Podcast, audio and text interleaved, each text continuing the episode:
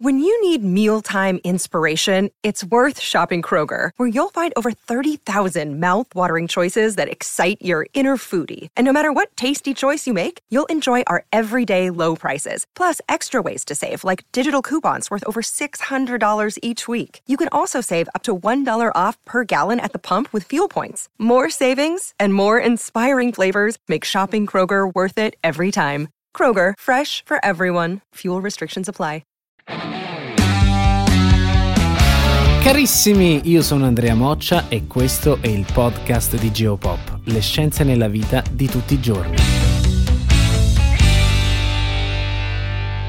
Andiamo a vedere insieme il cosiddetto sistema di prezzo marginale. È così che si chiama il modello su cui si basa il mercato dell'energia elettrica in Italia e in Europa. E questo è il nocciolo di questo gran casino, di queste bollette stratosferiche. Pochissimi ne parlano di questo meccanismo. Da una parte c'è l'offerta, cioè chi produce l'energia elettrica, una serie di aziende che producono elettricità a partire da solare, da eolico, da idroelettrico, da gas, da petrolio, carbone, eccetera, eccetera. Dall'altra parte c'è la domanda, ci sono i consumatori, ci siamo noi. Nel mezzo c'è un organo che in un certo senso gestisce la domanda e l'offerta. Questo organo in Italia è il GME, gestore dei mercati energetici. Per chi l'avesse perso sappiate che abbiamo fatto proprio un video ad hoc su come funziona il trasporto di energia elettrica in Italia. Andatevelo a guardare, ve lo lascio in descrizione e nei commenti. Ora focalizziamoci su come viene fatto il prezzo, il cosiddetto PUN, prezzo unico nazionale. Attenzione, i produttori il giorno prima dichiarano quanta elettricità potrebbero produrre il giorno dopo, ora per ora, e a che prezzo la venderebbero sul mercato, indipendentemente dalla fonte di produzione rinnovabile o non.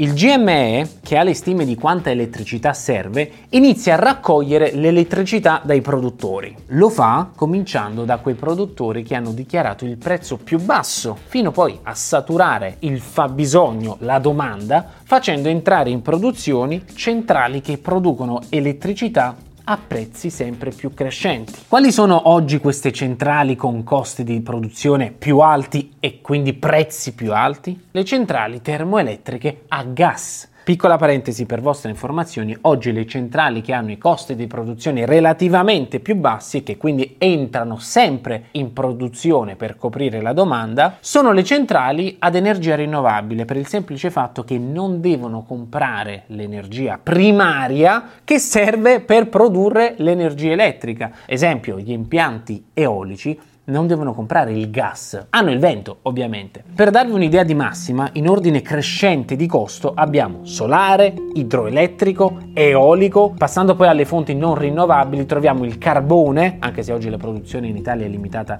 a pochi impianti, il nucleare ovviamente importato. E in ultimo le centrali a gas che per funzionare sono obbligate ad acquistare il gas dal mercato e quindi oltre ai costi di gestione subiscono anche il costo della materia prima. Ok, ci siamo. Ora per capire il tutto tenete a mente una cosa, che l'ultima fetta della domanda viene coperta con i prezzi più alti legati al gas. Ora arriviamo al nodo della questione. In Europa il prezzo dell'energia elettrica viene fatto in base al prezzo dell'ultima offerta accettata, cosiddetta marginale, che è la più alta. Questo significa che tutti i produttori, tutti, anche quelli che producono elettricità a bassi costi con le rinnovabili, vengono pagati in base al prezzo dell'ultima offerta, che è inevitabilmente quello del gas, perché è quello che ha il prezzo più alto. Sì, la prima volta che si sente questa cosa si rimane un po' annebbiati. Vi faccio un esempio. Il produttore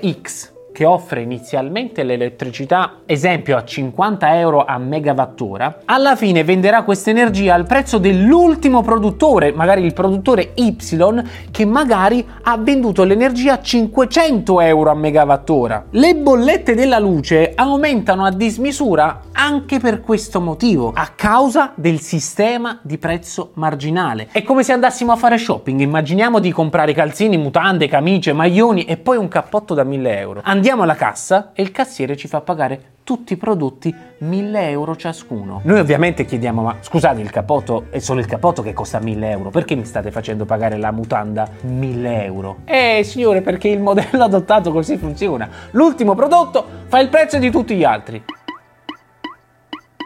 Carissimi, oggi il nostro mercato dell'energia funziona così. L'ultimo prezzo fa tutti i prezzi e poiché oggi il gas è alle stelle, tutta l'energia elettrica costa un occhio della testa. Con questo sistema, se il gas aumenta a dismisura, come sta succedendo da mesi a questa parte, l'energia prodotta dalle rinnovabili, dal solare e dall'eolico, che è tendenzialmente più economica, avrà lo stesso prezzo altissimo dell'energia prodotta a partire partire dal gas. Ecco il motivo per cui se confrontiamo le curve dei prezzi del gas e dell'elettricità sono praticamente uguali. In altre parole, l'aumento del costo di una materia prima determina un aumento equivalente di tutte le altre. Con questo modello di mercato il prezzo dell'energia è uniformato. Questo ci sembra letteralmente assurdo, proprio nervi a fior di pelle. Sorge spontanea la domanda, ma perché abbiamo questo sistema. Sappiate che questo sistema è adottato largamente in Europa, non siamo mica gli unici. Questo modello cosiddetto marginale è servito negli anni passati a incentivare e premiare gli investimenti sulle rinnovabili, che rischiavano di essere penalizzati di fronte all'energia prodotta a basso costo da carbone e petrolio e gas. Oggi la situazione si è ribaltata, è il gas che è schizzato su ed è per questo motivo che negli ultimi tempi si parla della necessità di cambiare le regole del mercato. Se non si cambiano le regole sarà difficilissimo risolvere questa situazione. A noi non rimane che porci una domanda. Questo sistema di prezzo marginale resta ancora valido in un contesto attuale completamente cambiato rispetto a quello per cui era stato introdotto? è evidente che la questione è politica. Per questo motivo noi ci fermiamo qui perché non è più ambito di nostra competenza. Quantomeno speriamo di avervi aiutato a capire questo meccanismo, il meccanismo dei prezzi dell'elettricità, che è un argomento tecnico e come sapete noi qui su Geopop cerchiamo di tradurre la complessità tecnico-scientifica in semplicità per farla capire a tutti. Questa è la nostra ambizione e la nostra missione. Grazie mille per averci seguito, vi do appuntamento sempre qui sul podcast di Geopop, le scienze nella vita di tutti i giorni.